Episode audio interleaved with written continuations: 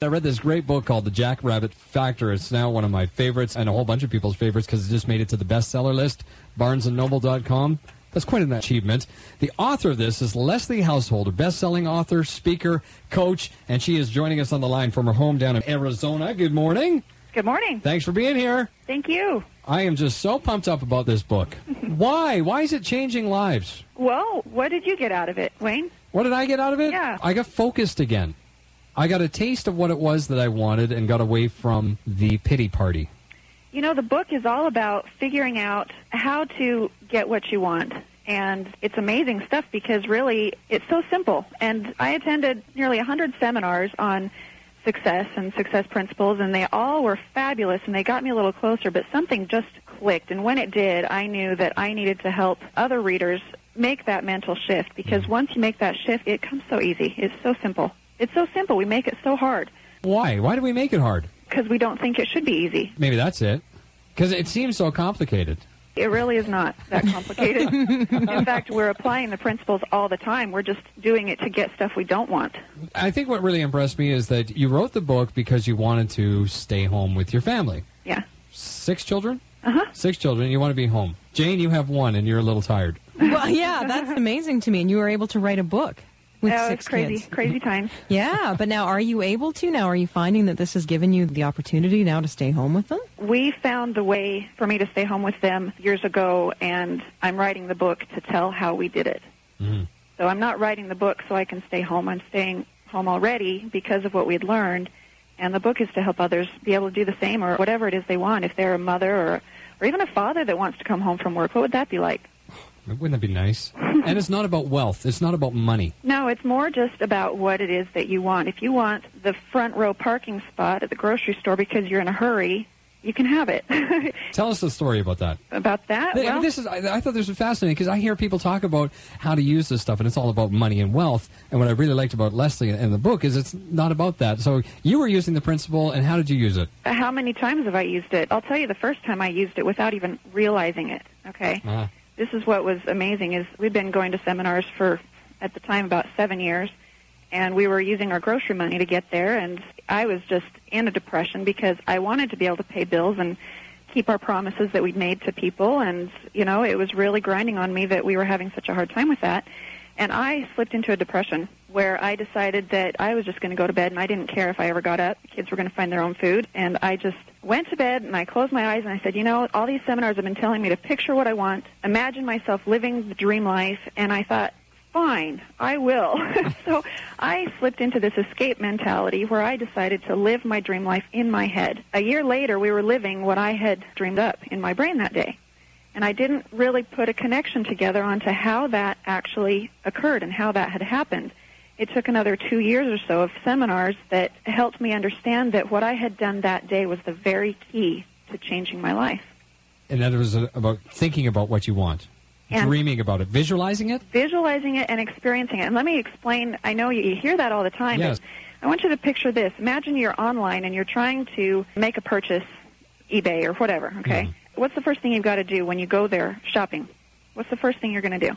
Find what you're looking for. Well, you have to decide what you want. Yes. Right? So Yeah. you decide what you want, and then you look for it. And you may use their little search bar. You enter the request of what you're looking for. And this is just the way life operates. And we're doing this all the time, like I said. We're living the life that we have asked for. I know that there's people out there screaming, no, I'm not. I never asked for this. This is mm-hmm. not what I wanted. Well, but subconsciously, we are completely comfortable with life as it is. And if on a conscious level we don't like it, we need to make some shifts in our mentality. So what we would do is you decide what you want, just like in life. I knew I wanted to live, at the time we weren't even in a home of our own. I wanted a home of my own. I wanted a yard for the kids. So I made that decision. I decided what I want. The next thing you're going to do is you're going to write it down. Now, people don't understand the magic behind this, and that's why only about 3% of the population will actually do it. But if a person decides that they will follow this, it will work for them. They decide what you want, you write it down, and you need to write it down in the proper way. If you write it down wrong, you won't get what you want. For example, if you're trying to lose weight, don't set a goal for losing weight because your subconscious mind is the part of your mind that helps you accomplish your goal. It puts you in a state of being that helps you attract what you need to accomplish your goal. And if you set a goal to lose weight, What do you do, Wayne, when you lose something? What do you try to you, do? you try to find it You again. try to find it, and your subconscious mind has been programmed your entire life to look for what you've lost. So don't try to lose weight. Mm-hmm. Okay? Are you picking on me for trying to lose weight? Is that what this is all about? How did you know? this is something everybody deals Okay. with at one time or another. And the other thing is when you think of weight, your mind automatically associates that with heaviness or weights and measures. So if you set a goal to lose weight, you're programming your mind to help you find heaviness. And you're fighting yourself trying to accomplish your goal. Boy, I've been doing it for years. Well, how many people? Wow. Everybody has been doing this Everybody for years. does this, yeah. And another thing, if you want to set a goal, and when you write a goal down, like I will have ten thousand dollars in my bank account in a month. Well, problem with that is if you set a goal, say you write it down today, and you want to have ten thousand dollars in the bank by the end of October, Mhm. and then you write the date October thirty first, two thousand five. I will have ten thousand dollars in the bank. Well, come October thirty first, two thousand five, you will not have $10,000 in the bank because you chose to write the word will have. So it presupposes that it will always be in your future. Oh, so what do you write instead? So instead you say October 31st, 2005, I am so happy and grateful now that I have $10,000 in the bank. Hmm, it's right. He's yeah, he's writing this Write down that as we speak, Leslie. It's amazing stuff. It really is. And you have to be very careful how you write it and scrutinize each word in your goal. I have a friend, her name is Camille. She wrote a goal down on a certain date. She would have $10,000 in her hand, and she did everything right. You have to decide what you want, you write it down, you imagine it as though it's already happened because the key, and this is the key, and I know we don't have time for me to convince you why this works, and that's what the book is for, but the key is to feel it as though it has already happened. You have to feel it and experience it like it's happened.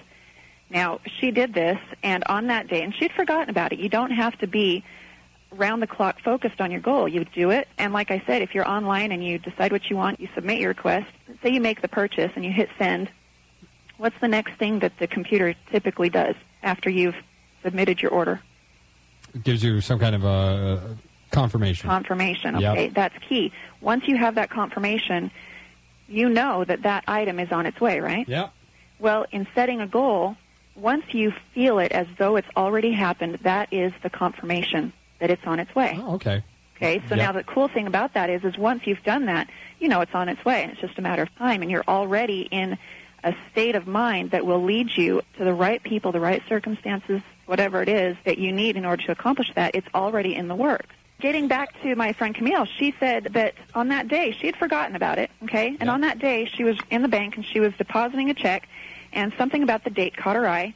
So she turned over the check and she realized it was ten thousand dollars in her hand on that date. But it was made out to her father, and it was something. It was for her father's account. Oh. Okay, Oh. so the more specific you are hmm. about your goal, Yeah.